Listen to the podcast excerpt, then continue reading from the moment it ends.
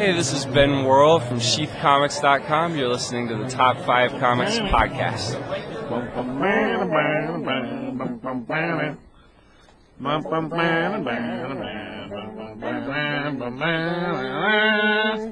Welcome to a historic episode of Top 5 Comic Podcast. People talking about comics, pop culture, and events. With us today we have the Masters of Horror! From the deepest, darkest depths of the Black Lagoon comes Ross. Hey. Coming off your old-timey radio, it's Jeepers Creepers with Mike. What's up? Creeping around the ladies' lingerie is the Invisible Man, CBS. is apropos, that's where I would be. The only time I'm invisible is when I'm naked. Nothing? In Mystery Men? Did Ben Stiller was in it? I'm looking at you, I've Ross. seen it. Okay. Alright. And skulking around the exit of the theater, the Phantom of the Opera. I, I have a, I have a half mask. I got burned and stuff. but just on half my face. I'm a monster! That part is true. Well, that's Rob, everybody. Thanks, th- thanks for, thanks for showing up. Welcome to the Top 5 Comics Podcast. Today we are doing episode number 100. Congratulations, Top 5 Comics, on 100 excellent episodes. Happy 100th from Top 5 Comic Podcast. Happy 100th episode, Top 5 Comics. 100 episodes, woo! Congrats on 100 episodes, Top 5 Comics. Hey, Rob and Steve, happy 100th episode of the Top 5 Comics Podcast. Happy 100th episode, Top 5 Comics. Happy 100th episode, Top 5 Comics Podcast. Happy 100th episode of the Top 5 Comics Podcast. If you like it saucy, they got sauce. If you like it spicy, they got spice. This is the podcast from Top 5 Comic Shop. 100th episode anniversary. Woo! Congratulations, guys. It's been awesome. 100. 100. Right? Isn't that weird? That's what I said. Then Ross is like, let's go back to number one. And I'm like, you don't work for Marvel. And he's like, sometimes. I'm like, hang on, what? I think he thought Marvel was something different than what it actually is.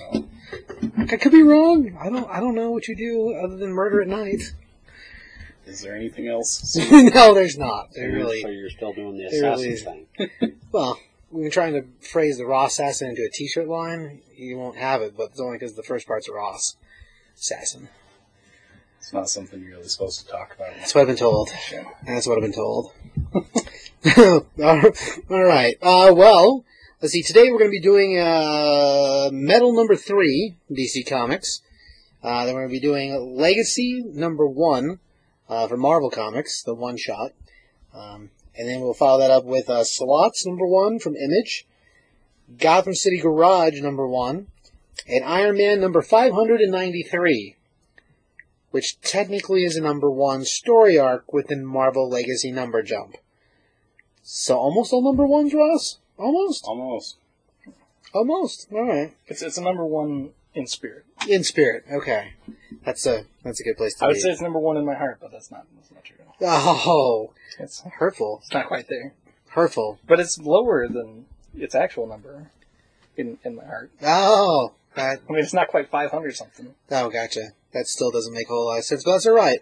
Uh, moving forward with that, I think. So you mean you don't like Iron Man? Is that what you're trying to say? No, I'm, I'm, I'm better with it now after Legacy Oh, okay. because of, you know. You- You're not a friend of the Riri. No, Okay. The Iron Heart's not in your heart? no. She's iron, but not in your heart. Yeah, no. Take no. take that, lady. She should have her own book. Maybe she'll get her own book now. Yeah. And then it get canceled. the other ones aren't. Are you saying that she's a Squirrel No, Girl? that's her yeah. name. Her name is Riri Wilson. no, but as a character, is she? Uh, I'm sorry, I misunderstood you. That's terrible. That's hilarious. Man, that's that is pretty bad. So those of you at home that are sensitive, sorry. If if you're if you're sensitive, I didn't guess. say anything. No, no, but it's it's all implied. It's all implied. Yeah, but you can apply anything to that. Ah, I guess. that's Is she a sweetheart? Is she a? She's a lady that it has an Iron Man suit that was in the Iron Man book as the. I'm going to stop. She she feels very fake and forced. She's on that game. Yeah. No, she, they're pushing her as hard as they can and oh. slapping themselves on the back as hard as they can too. Who is she? She's a character that they just made up Oh, it's not to, like to slide Pepper in and or- replace. Oh, yeah, slide in and replace Tony. Because there's two of everybody. Two Thors, two Spider-Mans, two Iron Mans, well, it's three if you count Doctor Doom. It got a little complicated with uh, Doctor Doom. with Cap, is there's two of them. better than Iron. Man. There is two caps. That's yeah. Well, okay, so that's enough of that nonsense. After the books, we'll go ahead and run a uh, interview that was done at the Colorado Springs Comic Con 2017. Uh, this is with Ash um, Masco, which I think is how you say it. Sorry if I'm pronouncing it wrong, man. Uh, him and uh, Ashley Witter do the uh, Squarriors book. Um, real recently, we saw Ashley uh, is set up to have uh, one of the regular covers for Star Wars coming out pretty soon for uh, Marvel. But yeah, so the two of them are the, the group that do, does Squarriors, which if you haven't checked it out, you really should. So we'll run that after we're done going through the books. Hey, Ross, got any news for us today? Ross, with news from the dog pile?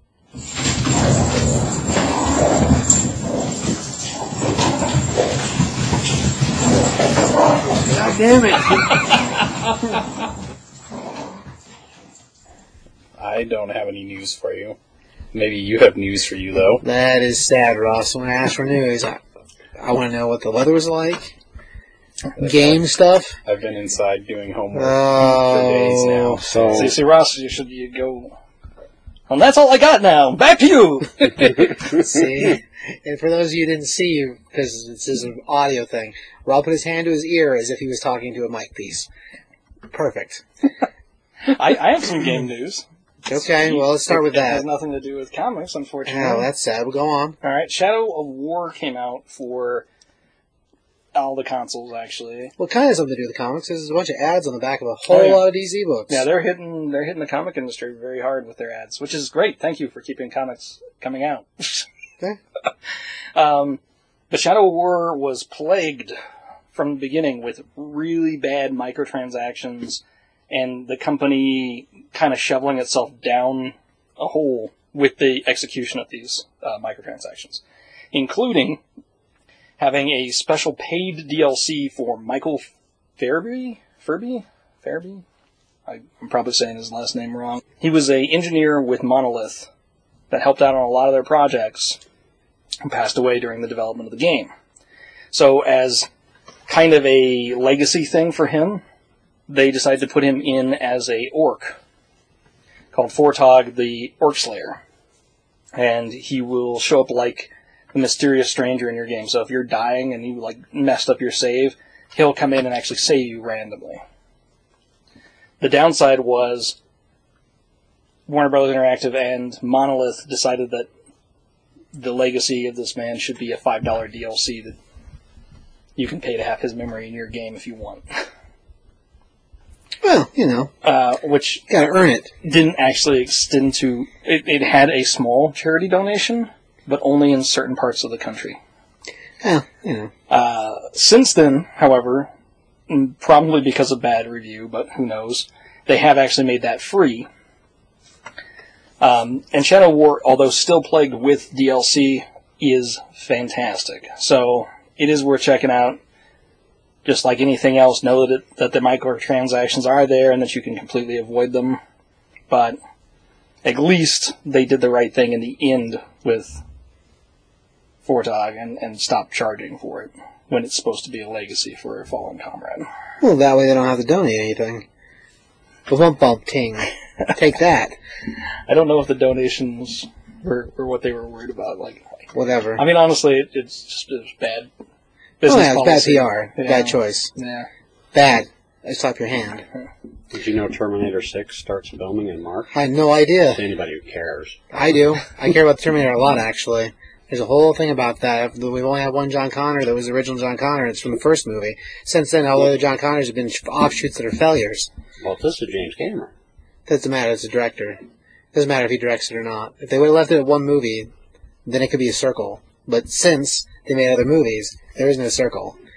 people want to say John's dad's the other guy that came back in time. No, the original John's dad is some trucker from a gas station that the lady didn't even know, and he managed to be a badass. Sent his friend back to save him, and then the friend got in the way and caused problems. And then we get Furlong.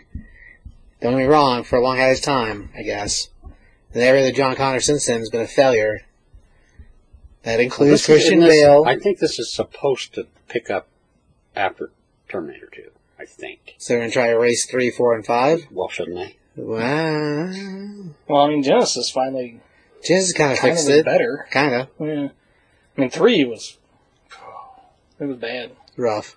This Yeah. is rough. This time it's a Genisys lady was alright. Terminator. Ooh.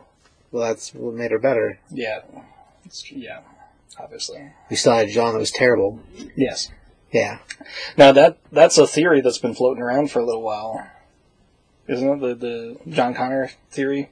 I have no idea if it is or not. That's what I believe. The timeline. Most people tell me that I'm wrong because there's a giant circle, and I say, well, if there's one movie, you're right.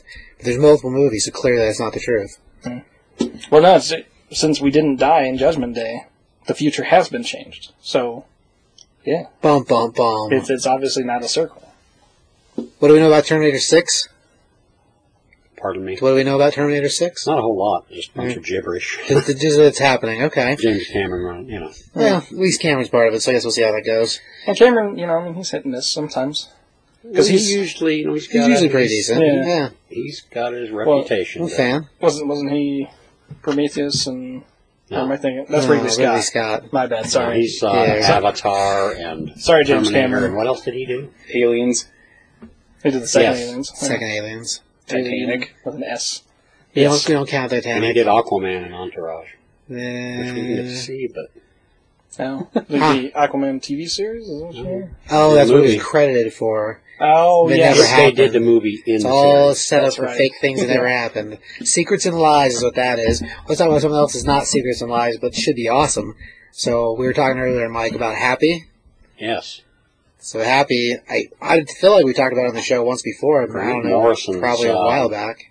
And what I can't remember the artist now. Right Uh, I do not remember that either. He did him and. Grant, him and Grant Morrison's Mm-hmm. love child Yeah, uh, Happy. It's being turned into a TV series, or on sci-fi. which begs the question. However, I have since seen the trailer when I initially I've said seen the trailer. sci-fi. What? Uh huh. But man, that trailer is freaking awesome. Uh, Chris, uh, Christopher Meloni. Meloni is the guy playing the part, and like he's awesome in general. Uh, if you don't know the name, he's a dude that looks like the dude that played Casey Jones in the first Turtles movies, the live action ones. The dudes look like the same dude. He's in that SVU show. He was in SVU, uh, criminal, uh, the Law and Order Yeah. SVU. and he was in Oz. He was in Oz. He was also Freak Show and Kumar and Harold go to White Castle, or Harold and Kumar go to White Castle. Yeah, he's the first one. He's the Freak Show in the junkyard, surprisingly enough. Uh, man's talented.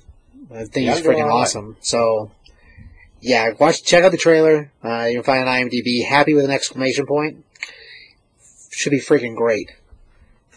I mean, when you first said sci-fi, I said, the guys that did Sharknado? You're like, I don't think it's the same people. And I'm like, the guys that did Sharknado?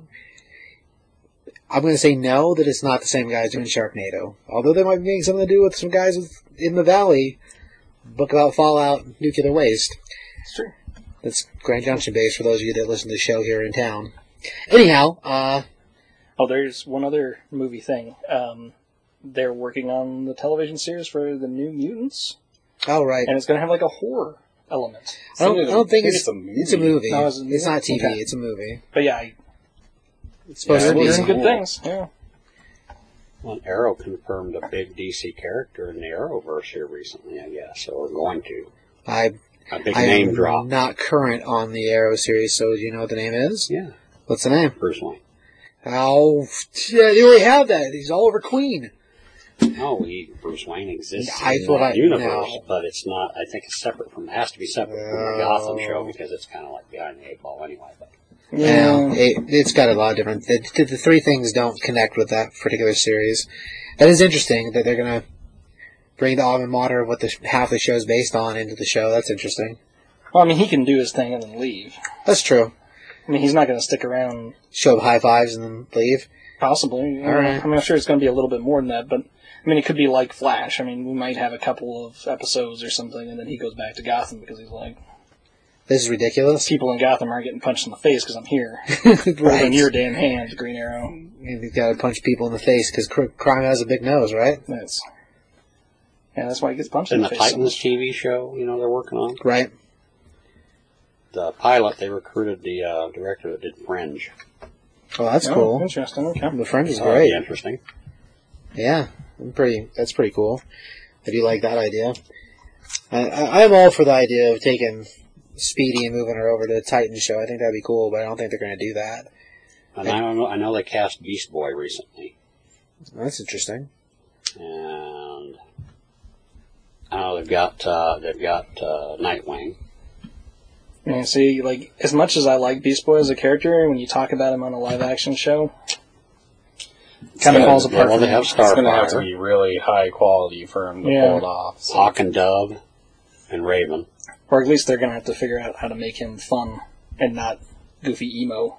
Right, Yeah. You know? like he used to be back when Marv Wolfman and, and Perez were doing it. Yeah. He wasn't that bad then. No, I, mean, as a character The now, change, he's so still they called him the good. changeling. It's just when you When talk you about him- putting him into a live action thing, you worry what they'll do to his character to make him fit into a live action Yeah. situation. Because he's basically always the comic relief, and how that'll work when it'll cost a lot more to make him transform into funny things. yeah. I mean, don't get me wrong. Like the Teen Titans, I think executed it perfectly in the animated series, but it's again animated. It's not live action. Mm-hmm. Start turning people into aardvarks and stuff. it starts falling apart. Giraffes. That's where I think it falls apart. Unless they're tiny giraffes, like people sized. Jeffrey from Toys R Us. Oh. That's what I'm saying. Anthropomorphic. He's, he's a pretty tall people size. Whatever. He punches you with his Isn't he like 12 feet tall? Jeffrey the giraffe? Maybe I don't know. I've never, like I've never measured him. Oh, well, I don't, I don't know. I don't know enough to know that. It's a guy in a suit, so Yeah, that's true. I guess you're right. So- Never mind. Any of you watch that Gotham show? Mm-mm. first couple seasons, not religiously. Yes, pieces. Does it So have Solomon Grundy in it? yeah, that's what I heard. They did a name drop for last season, I guess, which is interesting. But Yeah, but I mean, it's kind of like Brother Brother Blood and Arrow. It's yeah. it's a name drop. now, Although it'd be hilarious if they got Dolph Lundgren to be Solomon Grundy. they've already cast the guy who's going to be it. It's a guy that's already in the series. That's a mistake. They gave they gave his real name, and his real name happens to be the same as Solomon Grundy. So, what do you think about the chilling adventures of Sabrina? I think that thing will be freaking great. Did you see Riverdale? I haven't Awesome. seen it. Is it good? I for all the teen angst in it, I thought great, great. So they had that edge to it. Uh, yeah, it's got it's got weird darkness to it. It's not afterlife, obviously. No, no, no. I mean, it's still full of teen drama, but they're all in high school, so the CW put it together. But yeah, as far as being interesting and not just like cheesy, yeah, it was great. Like Jughead being one of the kids from Cody and what's the two twins that were on Nickel or on not Nickelodeon. Where's the mouse from? Cart- Disney? Disney. There you go. Gosh, man, the Disney Channel. How is that so hard for me to figure out? The two twins from Disney Channel, the the boys that were the Suite Life of Zack and Cody. There you go. Jughead is one of them. The one that's still acting. The other one, I guess, went to college to be smart and study things. Yeah. And it, to me, that was like mind blowing when I heard that. I'm like, really? Yeah, right. He's one of those kids? Huh? Weird. Yeah, I just Apparently, everyone else is like, yeah, that's stupid. Nah, I'm I like, figured all right. they'd like you know shrivel up and decay like mummies. like, like the Olsen twins, you find out there's a third, there's a third Olsen, and she's awesome, and the other two just shrivel away. Yeah, I kind of wish they would. Although Oh. they they've diminished a lot lately. Hmm. So whatever. He, they only sacrificed so many souls once Heath Ledger was gone. What else are you gonna do sacrifice wise? I mean, it's a pretty big name to drop. From what I understand, they're going to really gear it towards that book. I mean, it's going to be pretty The dark. Sabrina book? Yeah. Oh, Should be I- pretty we dark. got complete. I got completely off topic there for a second. It'll be pretty dark. I'm into that. I think that's cool. I think that's be that'd be good times. Good time. If Good it's times. anything like the comic, that'll be way cool. Heck yeah. I don't foresee them doing a whole lot No, like the comic. no, there's way there's, too much like, like sacrifice and- there yeah, and yeah. stuff. But Like Sabrina, Sabrina, the Chilling Adventures of Sabrina, or whatever they call it now, just Sabrina. Chilling Adventures. Chilling Adventures. Yeah, it's it's legit, folks. As far as like witches and witchcraft and rituals and sacrifice, yeah, it's it's legit. There's no, uh, yeah, there's there's no Clarissa explains it all part of it. There's a free Halloween Comic Fest issue of that coming out. Oh, is that Soon. just for the for Halloween Comic Fest? hmm It's a reprint of one of the issues, Sure. but if you're interested in it, that might be a good place to start Right. out. That's a good point. Heard of Project 13? Uh, no, I've heard of Warehouse 13, which was a TV series I liked a lot. Oh, some DC Oh, Comics s- adaptation of CW's Project 13. Eh, not enough information to know what the heck that is, like at this point. Anyway, Anyway, um, oh, I don't know if you guys know this or not, but something I found out recently today. Something I never heard of before, but people might be willing to search for. This really isn't news. It's just like a nugget of stupid. So I guess get ready. so there was a TV show attempted back in like 2002-ish, I think, that was called uh, Jack and Jetstream. No, tell, dang it. I think that's my dog's band. No, well, maybe. that's awesome. I don't think it was Jetstream. I think it's, it's, a, it's an equally stupid name. Heat Vision and Jack, and it's Jack Black and his talking motorcycle, made by Ben Stiller, and I can't remember what the other name of the guy that produced it was, but Ben Stiller's the one that put it together, and Jack Black plays, plays an astronaut who got too close to the sun, so it caused his brain to expand, so he knew everything, and then he came back, uh, NASA, of course, wanted to use him for you know, evil things or whatever. And the motorcycle uh, was his roommate that got shot by a ray that mixed him and his motorcycle together. And that was uh, Heat Vision. And the voice of Heat Vision um, is uh, who was in? Shoot, I can't remember the guy's name. He's got like the broken looking nose, shaggy blonde hair. He's in movies with Ben Stiller. Owen Wilson? There you go. See, if this is the million dollar pyramid, Rob would be the winner. So Jack Black Yes. rides Owen Wilson. Uh, effectively, not physically, but yes, Uh, as a in the motorcycle, idea, as a motorcycle. As a motorcycle, yes. Owen Wilson is his talking roommate motorcycle. It is freaking ridiculous, but if it was a cartoon right now, it would be blowing Family Guy's doors off off the charts because it's so ridiculous. Anyhow, if you guys get a chance, take a look at that thing. It's So it'd be kind of like Archer. yeah, a lot. Yeah, exactly. Actually, like very, very similar. Jack gets smart when the sun's up. When the sun goes down, he goes back to being stupid Jack. He dances a couple times. And then They what go to the strip club. He constantly talks. The motorcycle's not affected by the sun, except for probably wear paint, I guess. The motorcycle is just always, always Olsen, Owen Williamson. Owen, yes. I'd imagine you complain a lot about not being able to lay down. Uh, he does complain once about being hungry, and then they show, of course, the E for empty. Other than that, if he gets kicked over once, he's like, he kicked me over, I couldn't follow him, he kicked me over. Which is kind of hilarious because it's a motorcycle, so once you kick it over, it's not like you can pick itself up.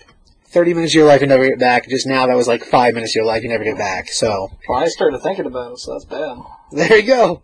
Alright. Well, now that I threw that up all over everybody.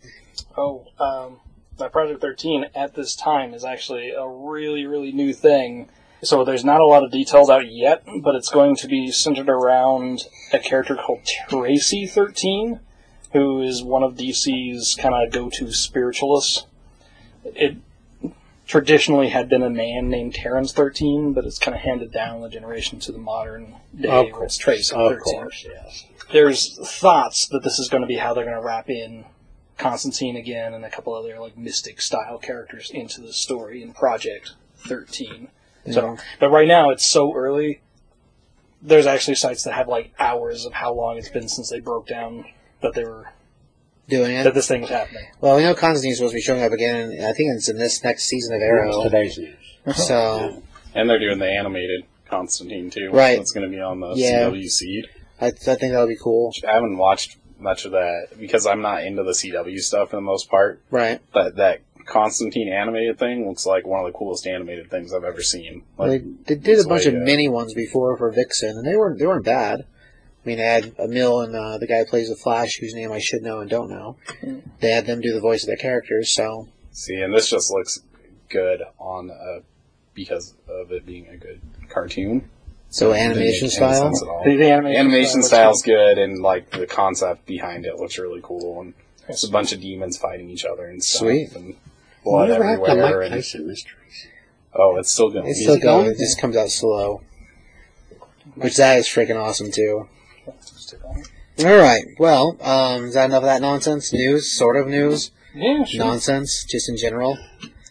After the books, we'll go ahead and run a uh, interview that was done at the Colorado Springs Comic Con 2017. Uh, this is with Ash Maczko, which I think is how you say it. Sorry if I'm pronouncing it wrong, man. Uh, him and uh, Ashley Witter do the uh, Squarriors book. Real recently, we saw Ashley uh, is set up to have uh, one of the regular covers for Star Wars come out pretty soon for uh, Marvel. Uh, but yeah, so the two of them are the, the group that do, does uh, Squarriors, which if you haven't checked it out, you really should. Uh, so we'll run that after we're done going through the books. I guess let's move on to uh, Metal number three. So this is jumping right in the middle of what's going on because we have two more issues. No, three more, four, five, three more issues to come out to finish Metal. So I mean, this is kind of a, a jump in the middle. So I guess good luck. Grab your boots, pull up your waders. Hopefully, you have an umbrella. No, none of that stuff makes any sense. Ross didn't pack any of that. He's like, I under- rubber underwear, and I'm like, that's almost useful. I, I don't think I actually said that. In my head, you did, which is terrible. Uh, anyhow, okay, so gosh, try to get serious for a second, folks. Not that anybody cares, but there we go. Uh, so Scott Snyder's the guy writing it, uh, Greg Capullo drawing it, so you should know them from Batman New Fifty Two. When we first open up here, now Metal has been a crazy mess of crazy. So when we first open up at issue three, we start out in Smallville, Kansas, the childhood home, and then they say of rock. And what we have going on is we have John and Damian basically in a what looks to be a rock band. The two of them playing guitars, and of course the song is no no no no no Batman. I didn't even see that. That's awesome. Yeah, so they're singing the, the That's so Batman cool. theme song. Uh, their adoring or fawning parents are watching. So Jim or so uh, Clark, Lois, Bruce, and uh, while they're out there talking, they're they've planned to have a party and the enter- entertainment for the party. So the rest of Justice League is supposed to show up, and the entertainment's going to be the boys playing. And so, as they're talking, like Clark makes a makes a mention about how the Bruce's song doesn't have any build up to it. And he's like, oh, you know, I like it though. he's like, yeah, but like Superman's song, like my theme song, which is odd because he's like my theme song, and that's only like a universe to us thing. Yeah. Has a lot of build up. When You think about the Superman theme from the 80s and 90s movies, it does have a lot of build up. Funny because it's funny. Anyway, Lois is really enjoying it, and as Bruce is talking to Clark, he decides that, you know, he's going to tell him all thanks for helping him and try to be, like, apologetic or thankful for them helping him with his problems during Metal. And they all respond oddly to that. Because Bruce doesn't really say thank you for anything. Hmm. Really. Next thing you know, he's bleeding on his chest, and Diana points it out, and she's like, You're bleeding. And you really see the blood, and it's in the shape of a bat symbol. And from there, his chest throws up a giant being from inside, which if you. An alien. No. Well, no. Damn it. It, throws up from inside of him. It's it's it's uh, Barbatos, so like the giant hooded devil looking Batman with wings, and uh, he starts basically grabs a hold of Superman and starts squeezing him, and Bruce is like, "Oh no, not again!" And we realize that all of this has been some type of fake nightmare that he's living in, and from there the riders coming over the the hill, and it's the rest of the metal Batman. So we have the Bat Who Laughs, and we have the Death Machine, and we have uh, Drowned and Merciless, and they're all on horseback coming to this now inferno where Clark is being tortured. But it's odd because it's Clark being tortured. Now, if you're current on the book, then you understand why that is. Um, of course, that leads us to finding out that Clark's been trapped inside one of the giant spires that have been resurrected by Barbatos and the Knights, um, the Dark Knights, that they're using to enslave people in and fuel with their nightmares. Wonder Woman has managed to free Superman by using the lasso of truth and tying him, pu- pulling him off the spire, And she lets him know that, well, most of Gotham has been turned into these uh, crazy, like, uh, Doomsday monsters, thanks to one of the other bats, who also happens to be Doomsday. And he's like, there's Jimmy, I have to help Jimmy. He, she, she tells him, you can't help Jimmy, Jimmy's already transformed. And Superman's worried about John and Lois, and she lets her know that Lois has been changed, but John is fine. And uh, that leads Superman to automatically go after Barbatos, enraged, which makes sense. Of course, that doesn't lead to any real win for Superman. Uh, there's a lot of dialogue between A and B that explains things are going on. But as Superman chases towards Barbatos, he encounters another person in the fog around Barbatos, and he hears the voice, and the voice is Bruce. And from what he can see with his Kryptonian vision, it's Bruce. But it turns out that it's not really Bruce, it's a Doomsday Bruce. This situation is pretty freaking bleak. And while Superman's trying to deal with him, eventually he winds up crashing into the center of Gotham, where he's surrounded by a snowstorm, which we can thank the Bat Who Laughs for. The Bat Who Laughs a few issues back in one of the side books, the Teen Titans, we wound up finding out that he split Gotham into a giant maze being controlled by different parts of Batman's, his rogues gallery, that's a good way to say it. So this section that's full of snow is Mr. Freeze's section, who's been turned into a giant golem. And of course the Bat Who Laughs warns Batman to watch out for the giant golem, and then they take the whoop in his ass. And, uh, it looks pretty bad for Supes, uh, until all of a sudden we see an Ankh appear, and the Flash runs out of the doorway and pulls him into a pocket, a section of pocket dimension that Doctor Fate has sealed off from the rest of them, which is in the old bar in England, the one that uh, the Knights go to, the Oh. Batman Knights. I can't remember the name of it, and I'm sure it's here in the book, but I don't remember. So I guess you have to search that up yourselves. The folks that are there is Bobo and Nightmaster, and Nightmaster's working as the bartender, and Bobo is the Detective Chimp. Okay, that's what I was just gonna ask. Yeah. Like, I think so, but It is. They so never say specifically. no, they don't. so- They just call him Bobo, but he's Detective Chimp. So the two of them are there, and then we have the Flash, Aquaman, Green Lantern, Hal Jordan, Green Lantern, uh, Wonder Woman, Nightwing. As we go over things, Nightwing starts explaining to Superman other problems that have happened, and uh, one of those small problems is that uh, the Murder Machine, which is our cyborg Batman, has created a bunch of uh, nano Alfreds that he has basically controlling. Uh, a big chunk of the city, so there's all these little, all these Alfred clones, like robot clones, basically just torturing people and hurting them. Uh, then he talks about the Red Death spe- Speed Force ring that he's created in Keystone, that if you touch, it starts draining you and aging you. So you've got a bunch of old people wandering around who've gotten into the green mist and skeletons, and it's a real mess. So, like, things are super bleak. Um, about that time, we wind up having Damian show up, and Damian's with Green Arrow.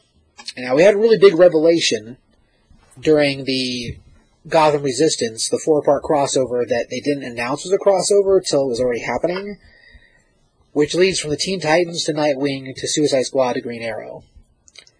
And all four of those stories lead to what answer was revealed in the middle of this, that they finally figured out a way to fight them. So I'm going to leave that off the page just because I figured you guys should read the books. So, you know, that's what it is. You sure Grant Morrison didn't write this? Pretty sure. According to the, no, he didn't. Yeah, I know what you mean. I really like uh, Damian and Nightwing and stuff. Their new designs for this type of thing is cool. Oh yeah, the look of their hoods. Mhm. It's pretty cool. Anyway, so they go over what they found as a weapon, and then uh, they start talking about what to do next. And Nightwing's like, well, I think we should stay here and fight because that's what Bruce would want us to do. And Superman's like, no, no, I'm pretty sure in my vision he was calling to me. He used the code that me and Diana have and- with Bruce when we first formed the Trinity. And it's an interesting thing they talk about and how they're supposed to. So he recites something that, that Bruce was saying to him in the opening sequence.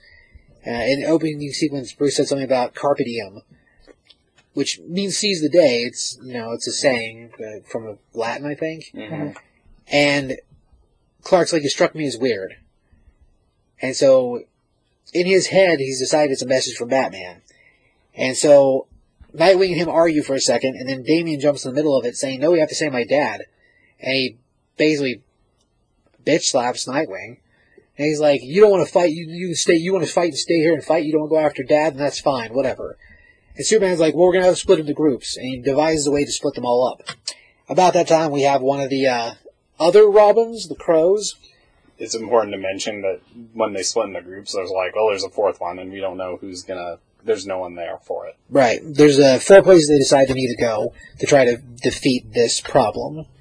And the fourth one they don't. Yeah, they don't mention or talk about. They they need someone with nth metal for each one of the places, They and they do. only have three people so far. Right. Well, about that time, as they try to decide things, um, that's when the Bat Who Laughs shows up and breaks into the pocket dimension.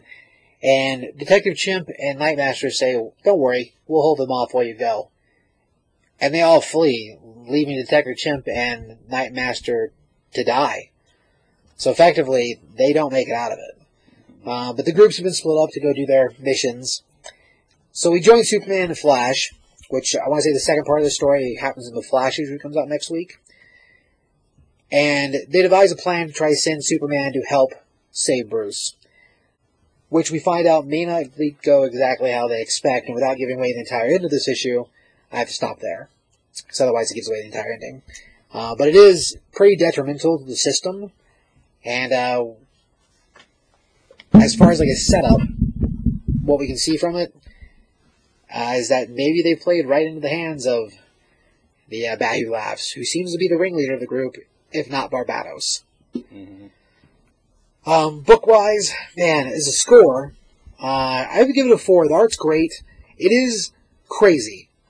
There's a lot of crazy town going on in here. So if you were just to pick up at issue three, uh, yeah, you'd be sort of lost. Let's say you started reading comic books in issue three of Metal. I don't know if you keep reading, simply because how crazy it is.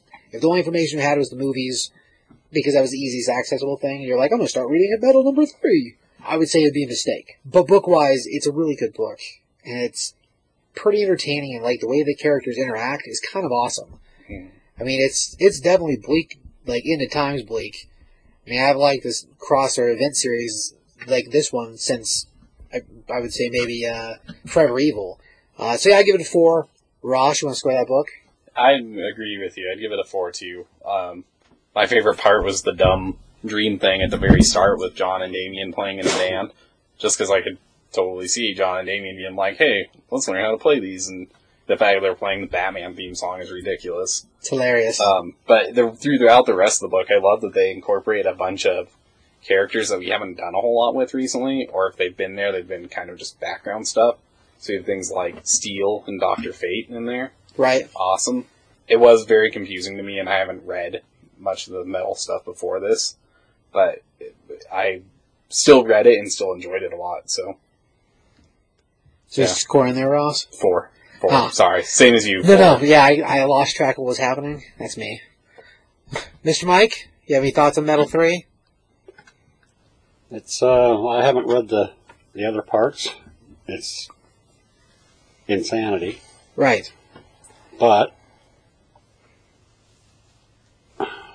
I'll give it a four just for the Batman theme. That's Oh, uh, the art's awesome. Well, yeah. I mean, it's great you have, to, capital you have to have a so- little faith in Snyder. He'll, he'll pull it all together. It'll make sense. You know, it, it's good. Mm. It's not. I thought it was hilarious that Damian was such a big part of this, and Scott Snyder can't write Damian. Oh, right. Yeah. Anyhow, I'm surprised it's not Duke Thomas. There's another rock to throw at you. Take that guy. Rob, you have a score for that book? Um, I guess I'm going to be the oddball. I'm going to give it 3.5. I, I do like what they're doing. Artwork for it is fantastic, but it's just, it's spinning out. It's crazy. So hopefully when it brings back, it brings back and things start falling into line a little better.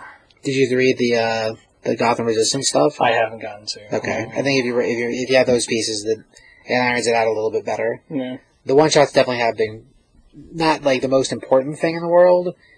If you're reading the main story, I think you'd be okay. But the side stories, like the one shot for Red Death, the one shot for Drowning, the one shot for Lightbringer, they've been pretty good. I mean, they're not done by Snyder; they're done by other groups. But as far as like a setup, they've, they've been pretty good. Dang. Go on. DC metal kind. Rock! I want to rock! Rock! No, it's I'm the only one in the room. It's like, I even point at you to tell you what to say. Yep. It's better than mine because I have the freaking Backstreet Boys. Watch this body rock. That's not. ah. Backstreet's back. No! Absolutely. Rob, let's, let's move on to Legacy, Rob. Something that's not that. just now at all. Alright. So we're gonna go ahead and do Marvel Legacy number one. Written by Jason Aaron. And there's two artists for this book. So, and I'm sure I'm gonna say this wrong, but Esad Ribic and Steve McNiven doing the art for this for this story. And uh, this book is the setup basically for what I'm pretty sure is going to be Marvel's big event book this summer, if not like their year of, of Marvel book. So there's a lot of setups and spoilers in this book, and so we're going to try to skip over as many of those as possible while still kind of giving you an idea of what this book is about. So, Right. So it's going to be difficult. So you know, Um, a lot of this book is being told, I think, from the mindset of Odin, but he's musing on what legacy means. And it means something kind of different to each of the characters that they talk to in here. We begin back uh, 100 million years ago in the Stone Age. And we see Majorn laying on the ground of a blasted out environment. And we have this kind of Neanderthal guy come up and try to lift it, and of course he can't crazy caveman guy. and it kind of pulls back to revealing a young Odin who talks about like his trials trying to master Majorn. Mjolnir, Mjolnir. Mew Mew. Mew. Depends on who you're listening to. Mew is the way to go. Basically, Thor's hammer. Yes. Um, he's joined by the Phoenix, who has a physical form. And we wind up finding out that they've all, that the Phoenix and Odin have formed like a team to deal with a interstellar enemy that could destroy this, this Earth, this universe possibly even. Um, and the people that we find is the ancient ancestor of the Black Panther, the possible first Starbrand, the um, early version of an Iron Fist, and probably Agamotto, the original um, Sorcerer Supreme, And we have a Ghost Rider. and a Ghost Rider, yes, who had a woolly mammoth. Woolly Mammoth Ghost Rider. That's awesome. Which it would have been awesome to see him ride it. Unfortunately, the mammoth was the first casualty. But the rider is still there. Yeah, but what's really important in that situation? Depends on which one's blessed with Hellfire. his his vengeance, I think, in this case. so I mean, we're, we're kind of led into this epic conflict with what you could probably describe as like the first Avengers. As far as a team, I mean, it's all pieces that are like passed down style, yeah. Hmm. Save for Odin, which I mean, Odin and Thor, that's your closest connection there. Well, in a way, I mean the hammer. The hammer's a Uh, I guess the hammer's the, I guess the hammer's the sentient being, which is also freaking weird. Because the way they talk about the hammer, to go off for a second, the way they talk about the hammer, they talk about it so that's hype. Legit. It worked hard, you might as well quit. Oh, oh, oh, no? It's the hammer. Okay, so anyway, with the, the way they talk about Majoran, or, damn it, now you got me doing that, Mew Mew, is that it's like an entity, like a living presence. So, like, in my head when I read that, I'm like, hang on. So you mean that the hammer is its own like embodiment of a of a, of a being? So does that mean whenever supposedly you create a Stormbringer for Beta Ray Bill, you just open up the pocket dimension that has I don't know a whole herd of hammers just hanging out doing hammer things? To hand one to Beta Ray Bill, like here you go, guy. I mean, this is so many million years ago. I guess he just trained all the hammers to do what he wanted, like they were horses or something. No, absolutely not. I mean, we were talking the other day, and I was like, well, I guess it could be a whole lot like uh, the Harry Potter end of it. The wizard, the wand chooses you. Eh, it's a stick. Either you're magical or you're not. Magic stick. And you're like, well, the lightsabers, the crystals are things with personality. Crystals as much as rock can have. How much does a personality does a rock have? It's a freaking rock. The rock ah, or a rock? No, that's something totally different. Smack down the rock bottom. Just- just possibly say running rock. for president in four years. That's entirely different. But nevertheless, apparently this is something that's been mentioned before in the Mighty Thor series, alluding to the idea that the hammer has its own presence. Which I guess if it's a magic spell that endows the freaking hammer, then I guess that's possible. But even then, like, it it's just hella questionable. A Ghost Rider with a mammoth is possible, and you're questioning this. A hammer that has a personality in it? Yes. Absolutely. Riding a mammoth, mo- it's an animal. motorcycle with Jack Black. Well, that's not any part of this. I That's- understand that. I don't it's- think Jack Black should be around automobiles at all, really. let, alone, let alone trusted to drive them. So, not they, not that I don't like the guy, because I think the guy's hilarious. But in all honesty, do you hand the keys to him at the party? No, you don't. No, for lots of reasons. Nevertheless, go on, Rob. Yeah, there's there's a lot of there's a lot of controversy about the hammer as far as I'm concerned as well. Where our story goes from there is to our modern era. And we're kind of catching up with a lot of these legacy versions of them, including the most current version of Ghost Rider. Now, Johnny's still out there being Ghost Rider, but the one that they really focus on for Ghost Rider right now is Robbie Reyes. Right. And Robbie has somehow gone from California to South Africa overnight in the car. And no memory of how it happened. No, doesn't have any idea how he got there. He's as confused as the police that are trying to like roust him in the morning, um, which actually leads him to take off and run across the Starbrand. Now, Starbrand is an incredibly powerful character, but we haven't seen him for a little bit. And to say that he seems a little mentally skewed is is kind of an understatement. Yeah, he's definitely on fire for whatever reason. Like, he's, whether it's correct thinking or not, yeah, hard to say. But it puts them directly opposed to each other. Um, from there, we catch up with Loki, who has a whole plan of stealing a very le- a very significant secret passage from an old shield facility. And in doing so, in typical Loki fashion, he tricks a bunch of stunted um, ice giants to go do his work for him so that he can just kind of watch from the background. Which leads to some pretty cool stuff. And it also connects to our next legacy character, which is the current Thor. Which, for people that have been out of business for a minute, is. I'm blanking on her name. Dr. Jane Foster. Jane Foster, yes. Yeah, I don't know how. I couldn't remember that for a moment. Fired. Go on. I was going to say Natalie Portman, but. It's not she- the she same doesn't thing. Be Jane Foster. Princess Amidala. That's true. The lady Although- from The Professional, back when she was a small child. If you did that in the films, if Natalie Portman got to be Thor, that would actually be pretty cool. That would be pretty sweet. That would Yeah. be pretty cool. It's not going to happen. But anyhow, uh, we catch up with her. She and Ironheart and Falcon all get in the mix to try to stop these ice giants from stealing something from this facility. Which ultimately, even though they, they think they succeed, they really fail. The end of that is so much of a spoiler we can't even talk about it. No. Um, then we find Captain America, who's also dealing now with his own legacy, because he has to answer for all the stuff that happened in Secret Empire. So, like everything that this Hydra version of Cap did, he now has to atone. Uh, along with that, we're of course brought back to seeing what's going on with the Odinson, so we can see that he's still kind of in his self-imposed exile or whatever. We also touch briefly on what's going on with Iron Man, which I think we'll probably talk about in the next book. Or the, The Iron book. Man books. Yeah. Two books from now. Yeah. In the podcast, linearly. There is also a kind of a touching moment with the two remaining members of the Fantastic Four, Ben and Johnny. Ben and Johnny, which I thought actually was probably one of the cooler parts of the book. Because a a lot of this book is legacy, legacy, legacy. And these guys are like, yeah, who cares about legacy? When the chips were down, we were always there.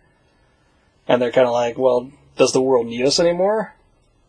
And the thing's like, they always needed us.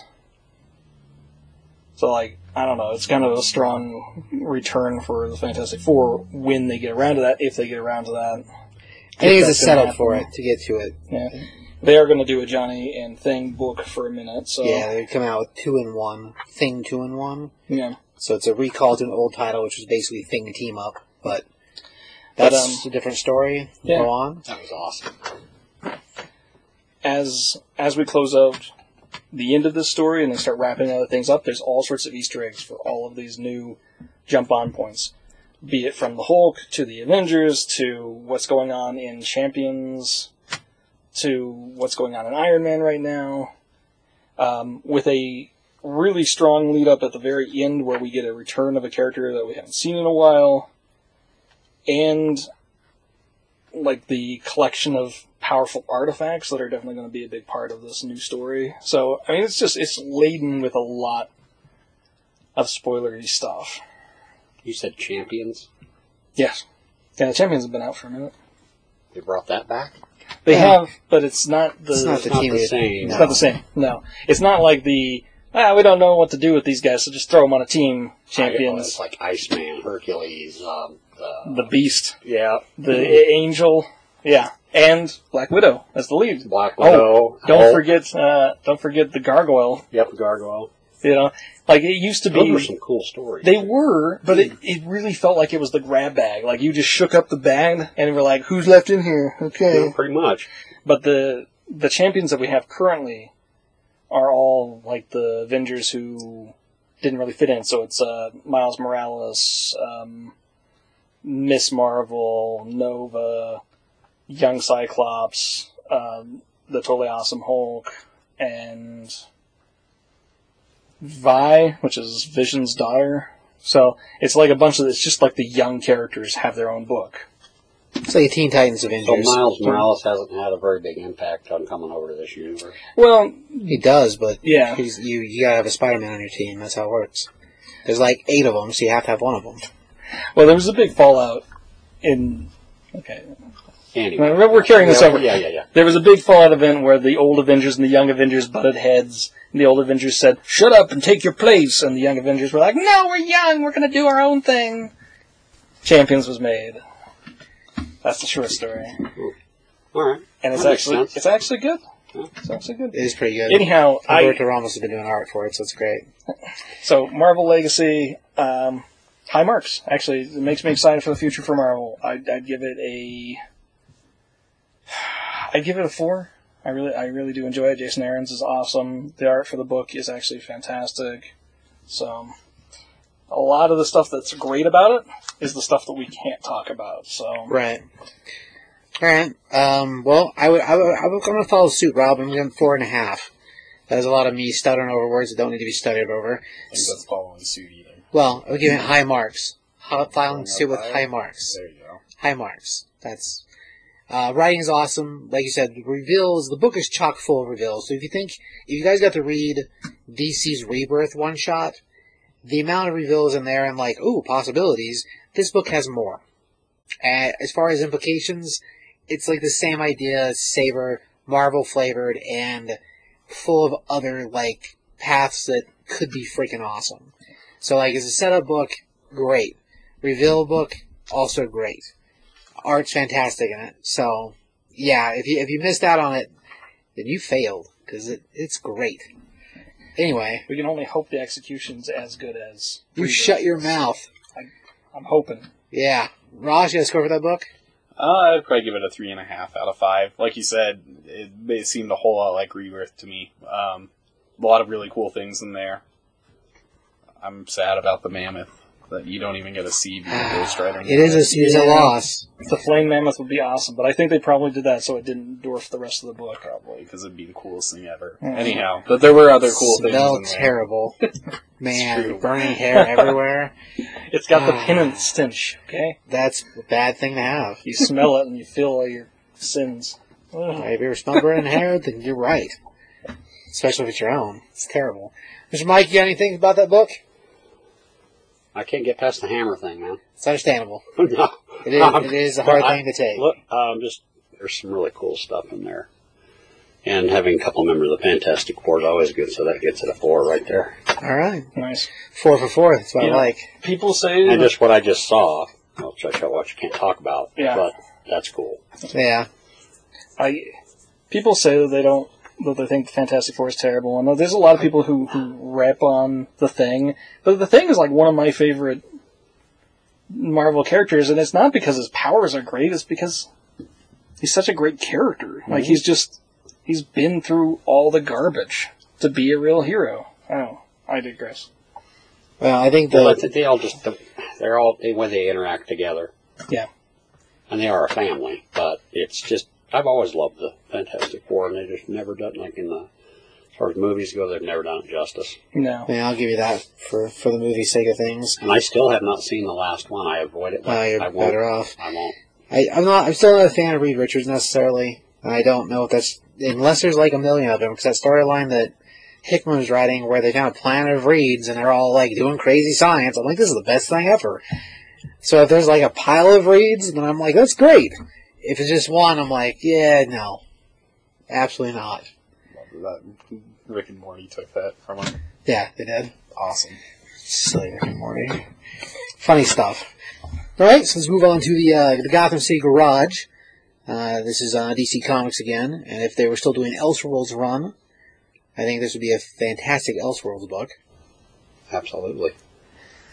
Uh, book wise, so we, we It got. starts off with a wow. Oh yeah, it's it's it, yeah, it is for It's sure. really dark. which is freaking awesome. Um, so uh, story wise, we got Collin Kelly, uh, or yeah, Collin Kelly and Jackson Lansing, and then the art is uh, Brian Ching. Uh, as far as the art, as far as art, like I like it.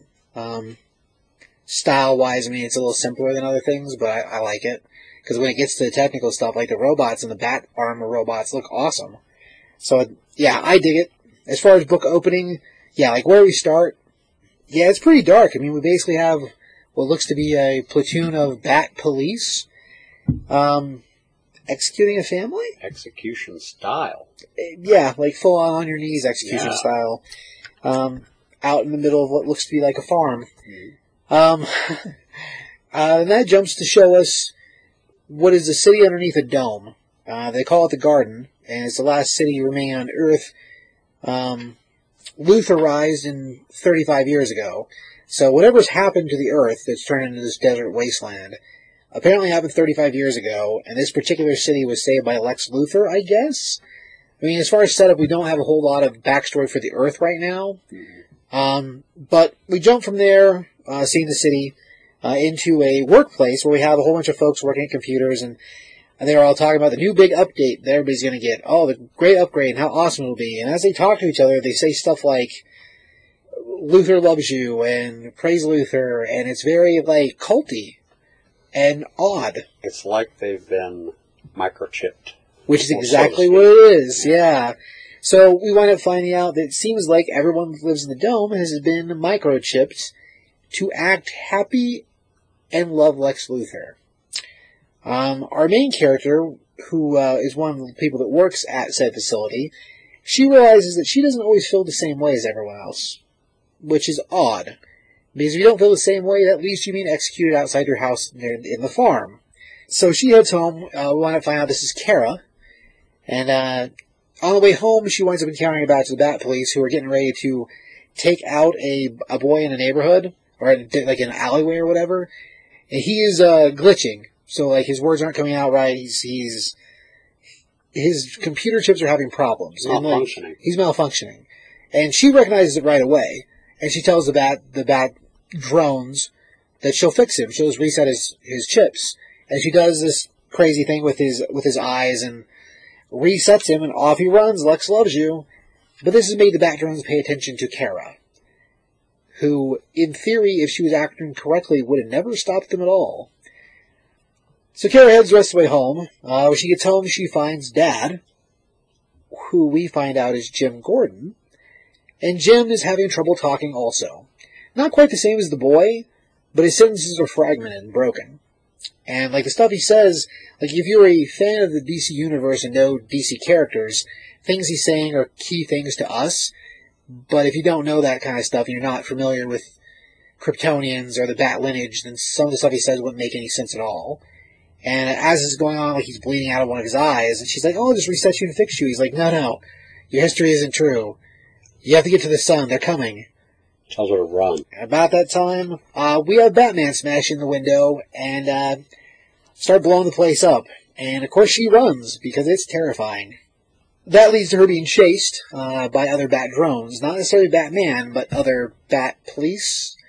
And like the way they look is like RoboCop with a ro- with a Batman head. hmm Um, so as she's running, she's like, "Ah, the only thing I understood the dad said was get to the sun, but that doesn't make any sense. I have to break the dome to get out of this. I don't know. Well, That doesn't make any sense.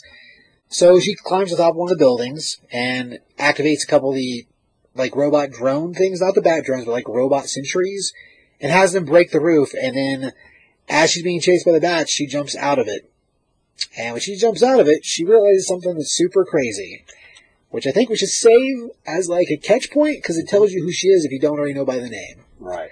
Um, of course, that leads to her being fired on by uh, more bat police and crashing into the desert. Uh, whereupon she's rescued by four chicks on bikes. And we have uh, Silver Banshee, Big Barda, Harley Quinn, and Catwoman all show up on crazy chopper motorcycles in the desert and start whooping these Batmen. And they do a pretty good job of it. And not all of them are using, like, Silver Banshee, we don't really see use her powers, but, I mean, knowing her powers in general is a hard thing, depending what books you read. Uh, but anyway, so the girl is basically taking, taking apart the bats, and Kara takes in suit helping them, and she does pretty good for herself. That leads to the girls telling them, "Well, come with us. We're to take you. We're to take you to the Gotham Gotham City garage." And so they load her up on the bikes and ride off with her. And they're not really sure if they should trust her or not, but again, the bats were trying to kill her in the desert. So anyway, they get back to the garage and we wind up meeting uh, Natasha Irons, which if you're familiar with Superman lineage, um, you should know is Steel, uh, the other Superman, his daughter. And she, uh, of course, meets the girls at gunpoint and doesn't want the new girl to come in. And expects the girls to explain why they bring her, because she works for Luthor. She must be a spy. And so we go over that for a little bit, and she explains to her how she doesn't know any of this is true, she doesn't understand what's going on, things are crazy. And so Natasha tells her she can stay for the night, and then she's got to go in the morning, and then that's it.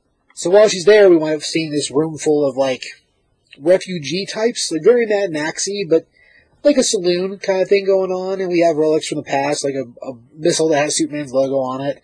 Um, probably something that was built by Lex, most likely.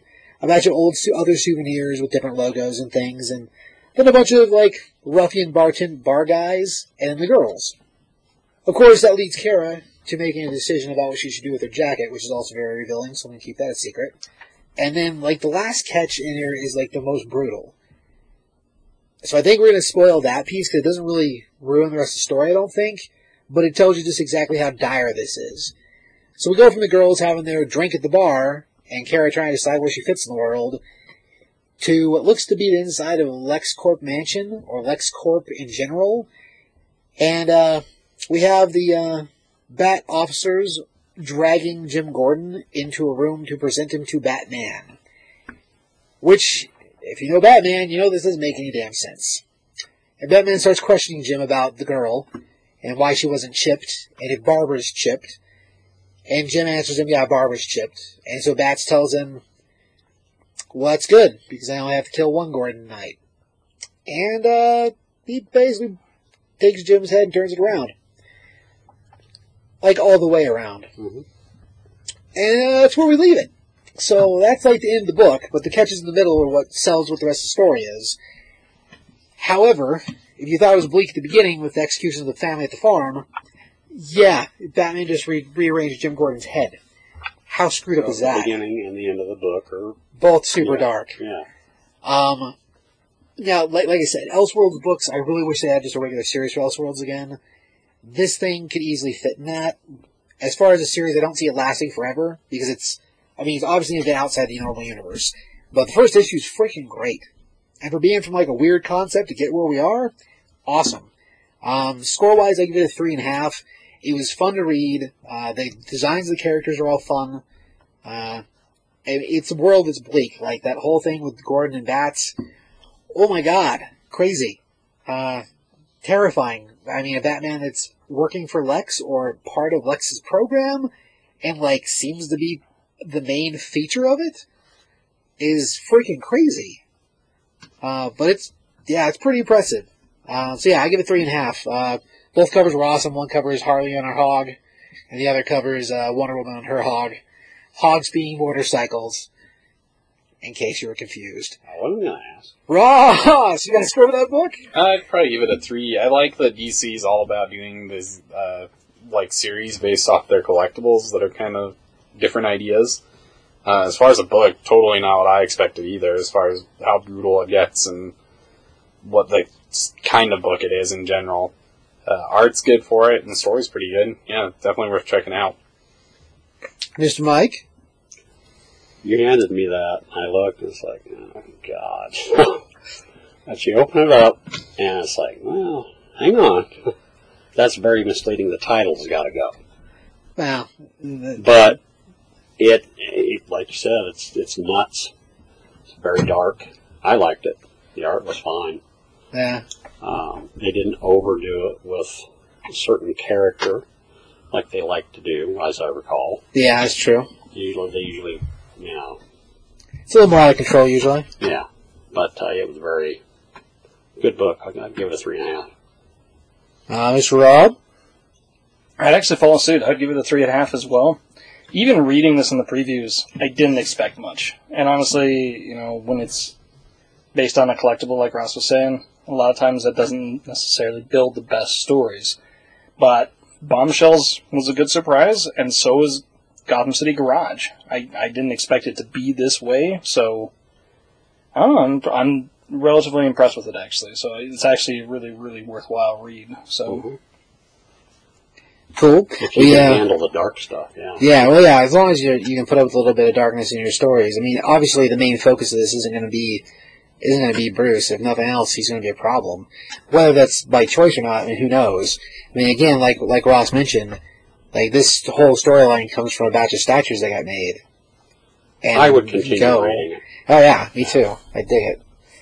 I think it's I think it's awesome. So my question is, do we really think that's Bruce? You know, I don't know. From everything we've seen and the way he talks to Jim, yes. Could it be somebody else? I mean, I guess, Yeah. but uh, I I think unlikely. I mean, Lex is too much of a Lex running around as Superman with a with no mask. Okay, but the idea of him strapping on a bat cowl, unlikely. Yeah. Yeah, I guess that's true. His ego wouldn't allow it. Yeah, that's what I'm saying. Mhm. But whether it's Bruce that's actually Bruce or if it's Bruce that got chipped first by Lex, who knows? I mean, at this point in the current continuity, Bruce and when Lex knows who Batman is, he knows it's Bruce Mhm. multiple times. Mhm. So, and not that this fits to that at all, but at the same time, you know, if you're gonna go for your worst possible enemy, Batman's pretty high up there Yeah. because he gets stuff done, Yep. like punching Justice nose with the face. Punching crime in the nose. Yes, that's what I was looking for. Because it has a big nose. Heck yeah. Freaking awesome. Um, alright, uh, so let's see, moving on to slots. Is that what the, Okay. sl- slots, slots, slots, slots, slots, slots, everybody. No, it's a different song about drinks. But, well, Ross is shaking his head like he doesn't like rap. That's, that's shots, not slots. It's not, not the rap, that's the problem. Ah, Gotcha. Uh, Damn it, Ross. Damn it. That was, What's that was Jack's under, band again? that was underhanded. Jack and the Jet Streams. It doesn't sound like a rap band to me. No. Wow. Rap metal. Eventually they cross over. That's I like. I'm pretty sure it's like a combination of screamo and wino, both both drinking and just barking. Jack's a dog, in case you don't know that. Oh, For the rest of the audience. It, yeah. that may be not involved in this. Well, may not have any idea what we're talking about. yeah, he kind of comes up a lot. I, He does, I would surprisingly. say he's probably the unofficial mascot of the show. If we just get him to wear a cape, that's all he needs to Still do. in the Batman suit. That- I haven't had pictures. that's true. It's, but not but begrudgingly. My dog loves to wear the Superman cape. He doesn't mind it at all. See? He runs around in it. Yeah, you probably let him eat the cat litter more. I don't think- okay. I don't think that's a that's not a great incentive. Mostly because it's a lot for you to clean up afterwards. And uh, Gross. That's what it did to the South Park kids. It's terrible. All right, Robert, do you want to start a story about slots? Sure. Okay. Uh, so this is actually a Skybound book from Image, but it's being it's it's created, written, and the art is all being done by Dan Panosian. I'd Be lucky to say that more than once without messing that up. so when we start the book up, we are catching up with our main character here, which is Stanley Dancer. And unbeknownst to us, Stanley is a retired boxer that more than likely was not on the up and up. But Stanley's come to grips with the idea that he's an asshole.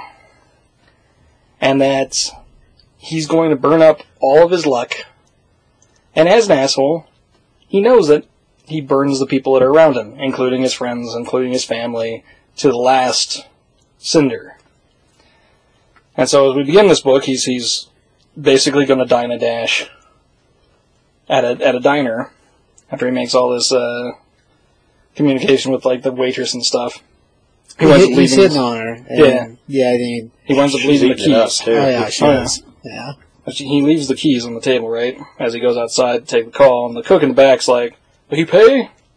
She's like, "Oh no, don't worry about it. He's got he left his keys," and he just takes off in his car with his other set of keys. What we find out pretty quickly after that point is that he's had several sets of keys made, and these keys were his. They were his luck, and when those keys were out, he's gonna go to and if you've ever driven into Las Vegas, you may have passed this road, ZZYZX, Oh, yeah. and find where he stashed his gun. Yeah, he- Because he's going to end it. Yeah, those keys were his countdown clock. Yeah, Mhm. but- so he had a, it wasn't that he made copies of his keys, he just had a collection of keys. They were all kept in his dash for this exact reason to dine a dash, and When they run out, when he runs out, he was done. He's going to keep one final promise. But his uh, his last moment before he, he ends things, he gets a message, and it's somebody calling in a debt. calling in a chip. And so he decides, like, he's got to go back to Vegas to, to finish this call in. And as we get in there, we start learning about kind of the CD life that he had and all the connections that he's had in Vegas. Help out um, one of his friends who owns kind of a, a CD dive called the the Piggy Bank Theater. Yeah, the Piggy Bank Theater, the, the, the amount of the message you got was from the lady that owns it, and that she's having problems keeping her, uh, her number one star, burlesque dancer, from leaving the club to go work somewhere else. She's asking him for help to help save the club, money-wise and deal-wise, and to try to take care of the other guy who's trying to poach her talent, which is the burlesque dancer. And in the process of that, going to find out the burlesque dancer just happens to be your daughter, which is also fairly questionable, because she's clearly not happy with mom adding extra dates to her appearance contract. Yeah, this leads him to uh, getting with his old trainer to try to line something up. And of course, the old trainer's like, "Nobody's going to take you anymore. Nobody wants an old, down, you know, old broke down bum like you. You're too old to get in the ring. We don't even know if we can get you licensed anymore." And so he starts shopping him around in the MMA circuit. And he kind of explains like, "Oh, well, these MMA guys, like, they got to focus on too many skills, so they're not really good at any. They're good at like one maybe, and the rest they're not very good at." Well, yeah, and the, what he's talking about is what he's really trying to set up is a, a fight with an MMA fighter that's not a striker, so that they take him into a boxing match, not a cage match. He has to fight like a boxer.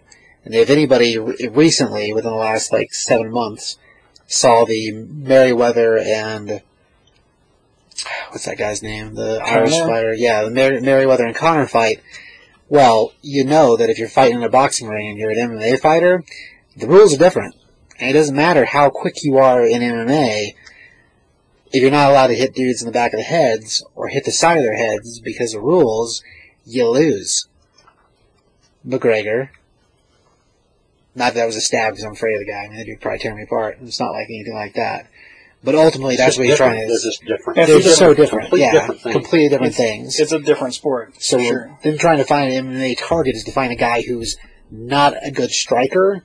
That way he has a chance to box him. And then set something up. And of course that leads to the next piece. which is ultimately like he's probably going to get the fight, but while he's there, he runs across this promising young boxer. and He's kind of like, "Oh, he's got a nice hook," and when he turns back, he realizes that it's his son. Lucky. Like he pretty much turns around and knocks his ass to the ground, and we kind of like roll out of the end of the issue with uh, him kind of realizing like his kid might be a big factor in this story too. But uh, it's actually a pretty enjoyable read. It feels like this is written to be like a cinematic kind of experience. I actually I enjoy the artwork that they got for it. Yeah, um, it's it's written good. well. It is. It's just, just got a nice flow to it. Yeah, yeah. I mean, it feels like if if this was going to be a six part, which I'm not sure how big it is, but it feels like a film script. Uh-huh. And sometimes in comics, different. Yeah. yeah, sometimes in comics that doesn't work. This one, I feel like it kind of does. So, um, honestly, I'd probably give it I give it a four. I actually really thought it was it was very good. Right on. Well, yeah, I, I I would second that. As far as like a setup for a book, like it's interesting, like the way he places things in the world. The whole reveal of that road leading from San Diego, or from not San Diego, from from California to Vegas. You pass that road if you've ever been out there. So between the two points, it's like gives you a real point in, in time to tell you where he was before. So he went from California, got stopped, and had to go all the way to Vegas. And it's interesting the way they line the rest of that up. So I, yeah, like setup wise, I, I dig the art. It's got a really cool style to it. Um, I dig the way he does certain things, like when he talks about throwing the salt over his shoulder, like the way it, it shows it is very movie like. So I, I feel what you're saying with that. Um, yeah, I give it a four. Also, it's, was, it was definitely a fun read. I'm interested to see the next story, like how they're going to try to tie the kids together.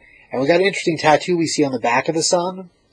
What that's going to mean, or if it means anything, uh, interesting because they make a big deal of showing it to us. So, but yeah, it, as far as being a a bum out on his luck, I mean, he, he's kind of a jerk, but at the same time, obviously his lady trusts him enough to call him for help. So it'll be interesting to see where it goes. But yeah, it's kind of got a movie feel to it, which is really, I think, is cool. Uh, Mr. Ross, score for this book? I'd give it a three. The art was awesome, and it definitely did have a movie type feel to it. Sweet. Mr. Mike? I liked it. It was just different. It's a dip, different than anything else, out, you know, sitting out here. Right. It's not superheroes. It's not, you know, demons or any of that. I mean, it's just life. Right. And it, the main character is a guy who has nothing to lose. He's, Right. he's already, he's been done. So, what's he care? Right. So it'll be interesting. It'll be interesting to see what he gets himself into. I give it a, a three and a half, solid three and a half. Artwork's good. Story flow is really nice. Oh yeah, I'm, I'm super interested in seeing the rest of it. It's definitely interesting, uh, interesting setup. And like whatever his plan is, it'll be interesting to see what that winds up really being, or if it's really a plan at all. He appears to be one hell of a con man. Oh yeah, for He's- sure. He's gotten this far. Well, like his the whole thing with the lady at the diner, he had no idea what he was doing. A glove box full of mm, keys. Brilliant, Yeah, brilliant. I never thought of that. No, All right, look, Ross has already got it done. in His head. well, it's because he's separating his keys on his key ring, which I wondered what he was doing at the first, but now I understand. Knowing he's half the battle, G.I. Joe. All right, uh, so let's move on to Iron Man, number 593. So for those of you who don't know, this is the legacy numbering. This is the new number one starting point. Uh, it's got an awesome cover. I mean, the normal cover is basically Iron Man smashing up a gravestone for Tony Stark, so it's freaking awesome. Um, cover is great. If I remember right, that is actually a, like a homage cover too. I think they've actually had that cover before with Iron Man coming out of his own grave. I don't remember that, but it's very possible. They're doing a whole lot of those right now. Yeah, I, Uh, so this issue is written by uh, Brian Michael Bendis. Uh, the artist on, on it is Stefano Caselli and Alex um, Maleev. Uh, beautiful art. I mean, the book flows really well. The coloring is great in it too. I mean, Maleev has got a credit for coloring as well, so it's yeah, it's good stuff. Um, but we open up the book, and it's very the very beginning of it. We start with Tony still in the coma, still in the like cryo machine. And yeah, it's, it's whatever they put him in after the second Civil War. Um, it's it's not keeping him alive because he's alive. It's just he's non-responsive. His brain works, he's breathing, his heart works, but there's no Tony. just in a weird coma and can't seem to wake up. Yeah, Uh, we're greeted by uh, one of the AIs, the current AI that's been running his uh, Friday. Friday, the girl AI who's basically all pink. And she gives us a very like long dissertation kind of thing of what's been going on. So it's very catch-uppy, which I mean is good. Um, but the page right before that, we see somebody in there looking at Tony in the uh, in the case, and all we really see is her hand, and there's no explanation of who it is. It almost seems like Friday's talking to who they are, but who they are, no reveal. At least not yet. Uh, anyway, we want to find out that we're in the process of doing a Stark Expo, and this is the event that Tony puts on that we see in movie two. Um, it's basically like a World's Fair kind of thing, and it's his mother, the second mother, which is from a newer batch of stories as well.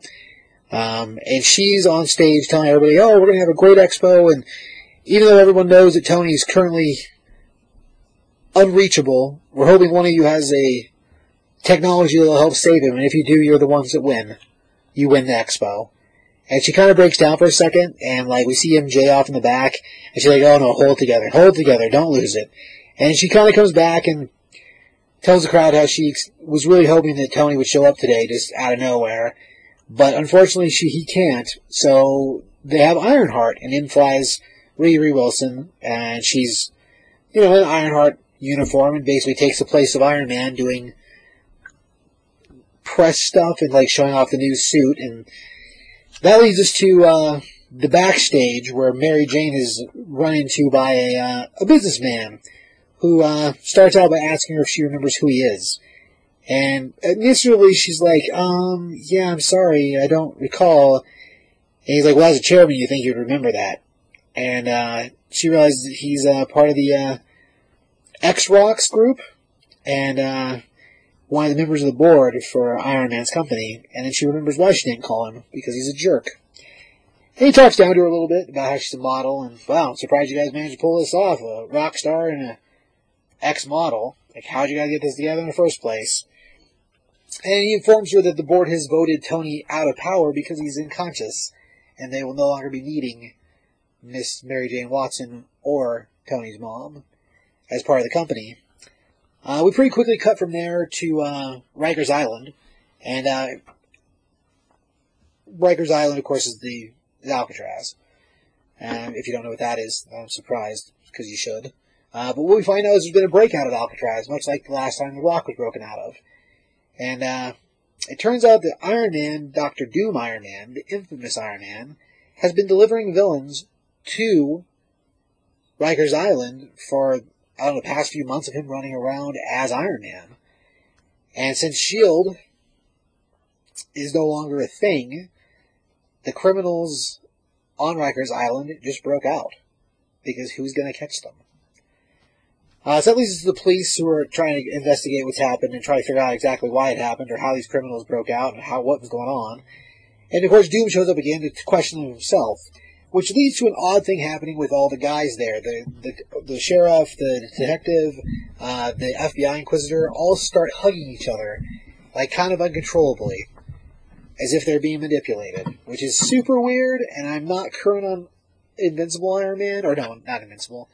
Infamous. Infamous Iron Man. So I don't know if that's a thing connected to him or what that is. I'm relatively sure it's a spell that he pulled. But it's very bizarre. Anyway, we also find out that the Thing is on the island as well. And of course, the Thing's not happy seeing Doom at all because, well, he's Doom. And he doesn't like that Doom is trying to be a good guy and doesn't think Doom deserves to be forgiven for all the evil things he's done. And it makes Doom very aware that he will not forgive him.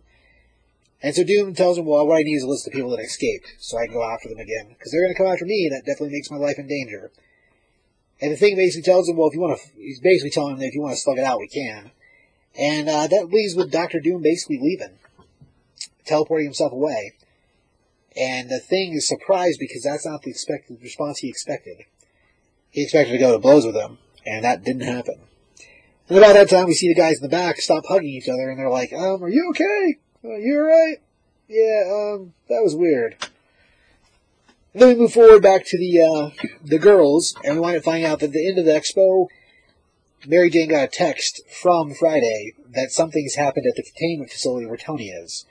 So both Mom, Tony, and Friday, and Riri are all there, and they see that there's no longer a Tony inside the cryo chamber Tony was in. And none of them know how he got out, including Friday, who is the sentient robot there to watch, much like Jarvis.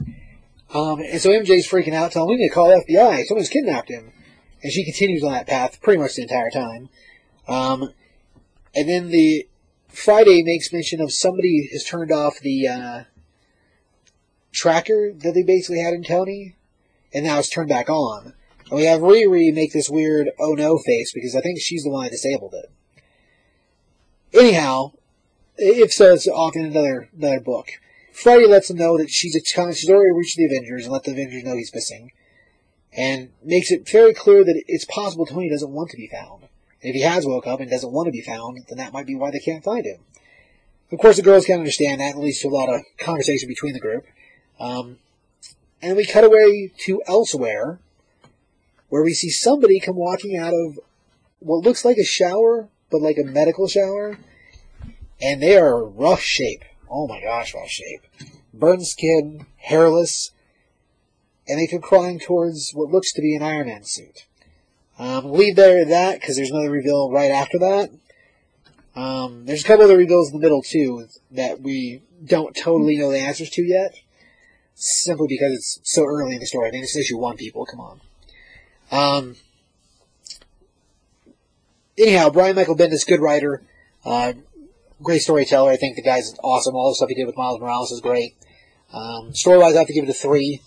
Uh, as far as Iron Man stories, I'm glad we're getting back to some Tony stories. I mean, like you said earlier, I don't mind Ironheart. Would she stand her own with her own book? Uh, you know, I don't know. Um, Squirrel Girl is still going somehow. Um, so I guess there's that. Moon Girl Devil Dinosaur, it's still going somehow. Again, I don't understand that. So, I, would Ironheart work? Yeah, I'm gonna say more likely. I mean, she's got an Iron Man suit, so that's pretty cool. Yeah. So yeah, I give it three. Uh, Ross, what do you know about the Iron Man? Um, he's iron, and he's That's- a man. That's a good answer. There's a sweet Black Sabbath song about him. That's what I was looking for. Yeah. Um, You want to rock? yes. Throwing up the horns the whole time. That's what I like. book's pretty awesome. Um, I like the whole thing with Doctor Doom and the thing in the middle of it. I like that we've been getting a lot more of the thing recently, just in general. Right. Um, yeah, pretty good book. I'd probably give it a three. Right? Yeah, I, I actually really like the conversation that Doom and the Thing have. Mm-hmm. But you know, no no matter what you do, no matter how you know that inner child wants to be a hero now, it's too late. And you made all these choices, and now you have to live with them. Like, I thought that was awesome. Mm-hmm. They, they do have quite a history. Yeah. I mean, at that, I mean, he. Yeah. They've gone to blows so many times Uh-huh. over nothing. So yeah, I- yeah, that that makes it cool right there. Yeah. They've actually had him show up quite a few times now in the uh, Sinister Iron Man or Infamous Iron Man. Infamous Iron Man. Yeah. At least for three issues. Yeah. He's kind of together. He's shown up quite a bit. It feels like, but maybe it's just those were the issues I paid the most attention to because the thing isn't it? Maybe. Uh, Rob, you want to score the book? Sure. Yeah. Um, I I actually I I enjoyed this one quite a bit. It's um, it doesn't feel kind of just like the same old thing for for Iron Man. So I give it I give it a three five. Uh, I'm excited to see where we go from here. So Right on. Uh, Mr. Mike? Well, with the thing in Doom, you know what I'm going to say. Is it a four because he's part of the Fantastic It's Four? a, it's a it's three okay. because I'm not, you know, I'm not up on Iron Man. What's going on with him really too much, so I was a little lost. But Yeah, yeah. The the beginning of it definitely picks up from what was going on during Secret Empire, and him being in a coma is. I mean, that's the only part you really need to know. So if you're new to the system, it, it- this is a good place to start. I mean, yeah, there's mention of it in other books, but but it's nice to see they still have that sense of history. right. Well, like all the all the other parts with Mary Jane being an assistant and Riri being in the suit, like all that stuff comes from the previous series, and then even farther back than that, the series prior to him being in the coma with um, Mary Jane. So like it, it definitely is leading from the other stuff. So like them being there, yeah, I could definitely see that being confusing because what's Mary Jane Watson doing hanging out with Iron Man? That makes no sense. But it happened in about like I don't know, two years ago maybe it's been a minute. in a batch of Iron Man books. Not that that helps anybody because you know it doesn't.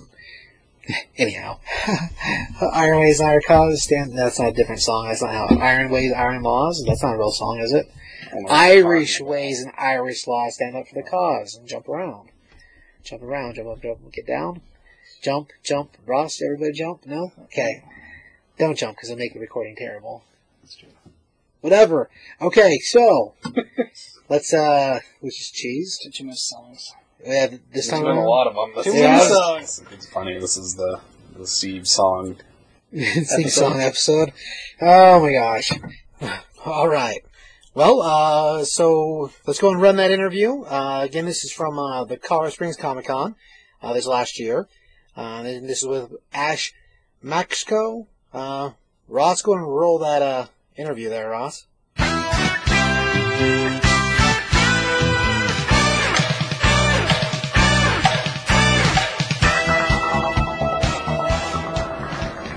All right, this is Steve, the Top 5 Comics Podcast, here at the Colorado Springs Comic Con 2017. And I'm here with Ash Maczko of Squarriors. Which is awesome book, by the way, super fun. Thank you very much. Appreciate you saying that. So, as far as like books and writing and whatnot, man, like when did you decide to start doing this? Uh, well, writing comics in general, I've literally done my whole life. I make first and second grade, I was making comic books before I'd even owned a comic book for Marvel or anything. I was making my own. Uh, I was making games and comics and writing books literally since my whole life. That's all I wanted to do. So it, awesome. it was kind of just a long journey to finally get to you know doing Squarriors, but there was it didn't just come out out of nowhere. You know, I've been working on that stuff for a long time. Well, that's awesome. As far as like writer, I mean, who are there people you follow or people you look up to, like industry wise, or is it just? Yeah, certainly. Like you know, uh, as a teen, when I kind of got a little more into actually writing and then reading other comics, you know, I, I was a big fan of like James O'Barr and Joseph Michael Linsner. You know, I like Dawn stuff. I like The Crow. Uh, I like some just. You know, I, I read some Amazing Spider-Man when Mark Bagley was drawing it and stuff like that. Uh, so yeah, I, like anybody else, I had tons of comic books I used for reference, but I was always more interested in making my own characters, my own story arcs and things. So I kind of like used that as like jumping off points. You know, looking at other books and things. That's cool. That's awesome, man. And like book wise, didn't this start out as a Kickstarter, didn't it? Uh, yeah, well, we came up with the the concept, and really we, we made the poster, which is just kind of like that that intro cover that we did for Squarriors Number One, and we had done that before we had even created any story arcs or character names or anything, and we just posted that on Facebook, you know, because we just wanted we, we knew we wanted to do something with with the title with with the image, but we didn't know what yet. Uh, and then we started getting publishers messaging us through like through Facebook. It was like, okay, it looks like maybe we could do this right now, you know. So we talked to a few publishers.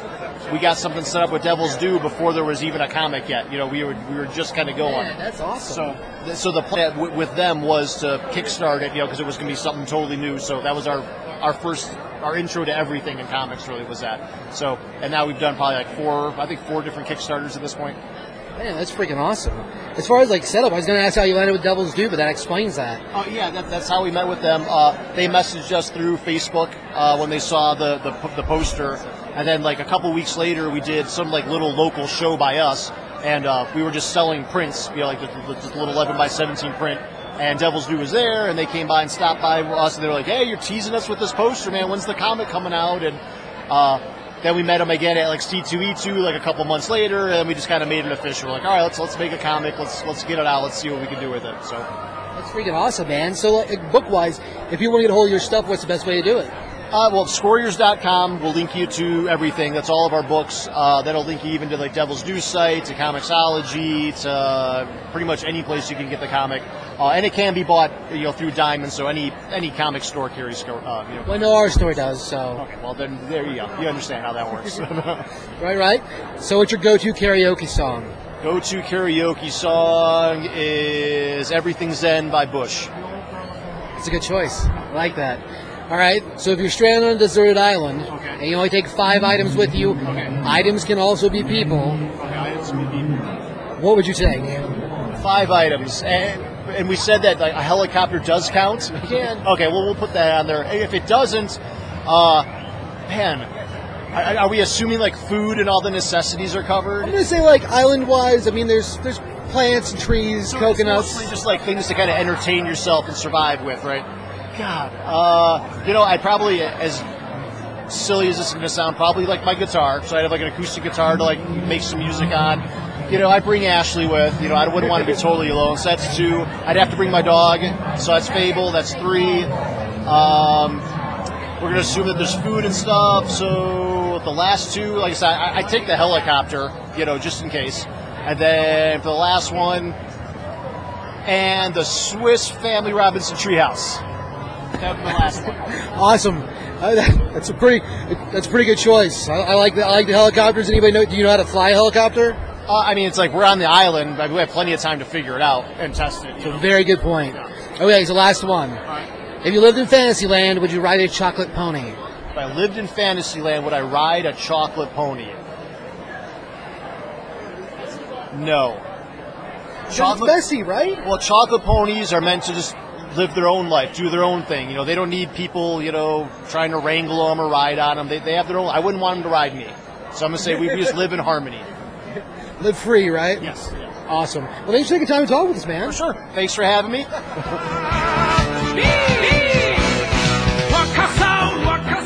Right on. That was a fun show. Uh, I want to thank Ash for taking the time to talk with us about uh, him and Ashley's book. Uh, the two of them get around to f- quite a few shows, so just pay attention if you get a chance to meet them. They're both awesome people. All right, so uh, let's see. Uh, Ross, what'd you learn today, Ross? Learned that flaming mammoths are a hard thing to keep alive. that is true. Uh, according to Legacy, it, they get one page.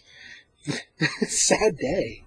Uh, all right, Rob, what'd you learn today? Uh, we didn't get to talk about this very much, but evidently the insides of a ice giant is just as good as any cooler. It'll keep your beer nice and cold. That's that's also If you true. read Legacy, you'll know what I'm Nice. talking about. That's true. Yeah, all right. Uh, Mr. Mike, what'd you learn today? I guess we'll make it a trifecta. I learned that there's a hammer ranch. There's got to be something, man. It makes no. I'm not. I can't. all of them hanging that. out together. Yeah, it's, you need a hammer? I got me a hammer. Ah. You just get to go pick one out, I, or I, you know, I think Odin just randomly picks them. I, I mean, I guess. well, an all-powerful being like that, he probably gets bored. I guess. I don't guess so. A million years, you gotta have something to do with that time training hammers on the Hammer Ranch. Makes perfect sense. Rob, what did I learn today? Uh, evidently, you want Ross to have plastic underwear. that was an off comment, but I don't think I want him to. I think he needs them when it's flooding. Keep I it think safe. you need to let your inner musician out. Ah, that's not true. That's not. There's just words that make sense with songs and other words. Okay. All right. Uh, so after that nonsense, and Ross's undergarments, I guess. Uh, right? Poor Ross. Uh, For more information, rossassen.net. that's yeah. You want work done. Don't say you heard it here because I don't want to take responsibility. But at the same time, wink, wink, nudge, nudge. You can get the work done. Uh, Rob, you want to do some books to watch? Oh, jeez. Um, yeah, Marvel's got actually a bunch of new books for Legacy that are going to be fantastic. Um, Incredible Hulk is taking over for Totally Awesome, which is going to be really good. It's actually already got its first issue out, and it's fantastic. Astonishing X Men's been great. Um, they just started a new series for Cable, which could be really good. Um, flipping over to DC, uh, Teen Titans has continued to be fantastic. We also, of course, got Birthright, which is still one of my favorites to pick up on the side. Oh, gosh, there was another one I was thinking of, and it's just slid right on past. So All right then. Uh, Mr. Ross. Yeah, so that uh, Halloween Comic Fest is coming up pretty soon. That's true. And there's uh, free Chilling Adventures of Sabrina that you should read in that. And an issue of Ghostbusters looks pretty awesome. Um, none of it's new stuff; they're all reprints of old stuff, but it's a good way to get into something that maybe you wouldn't have tried out before. Right. Um, as far as other new stuff coming out, I'm pretty sure there's an ongoing of Hot Dog and the Werewolf that's That's not the title of coming book. up here pretty soon. It's the the hunger. Hunger. Hot Dog and the Werewolf. That's not what's The called. Hunger. Hunger. Man. Je- yeah. There's also a um, issue of Super Sons coming out in the near future that is a team up of Krypto and Titus that looks awesome. Super excited for that. That sounds amazing. And uh, DC has some pretty cool Christmas stuff in the works for a little while. I don't later, know if so- they'll ever recapture that magic that was Larf, a I- Larfleeze Christmas. It's just so fitting. It's hard to do, yeah. That was definitely an excellent book. I'm really surprised that Larfleeze is still. He's, he's kind of not been a thing most of the year, so it's about time. He Mm. pops up again. I don't know how you'd sequel that though. I have no idea. You just have to do a separate story. Yeah. Y- You know what I think? Hmm. Instead of us making a sequel comic book to that, make an animated Christmas special. It's like the claymation style Christmas specials of Larfleeze. Claymation Larfleeze? Yep. That would be fantastic. Can, can you imagine the shock as he pulls Rudolph's nose off? That Awesome. would be awesome. Oh my gosh. Yeah, that would be great. Wow. Man, uh, do we know anybody that does animation or claymation stuff? We gotta know some We'll one figure person. it out. All right. There's got to be a YouTube video. on Forty years of work to get it done. One person. New mission. It kind of depends on how crummy you want it to look. It's true. Quicker the better. can It's gonna look terrible. the dog.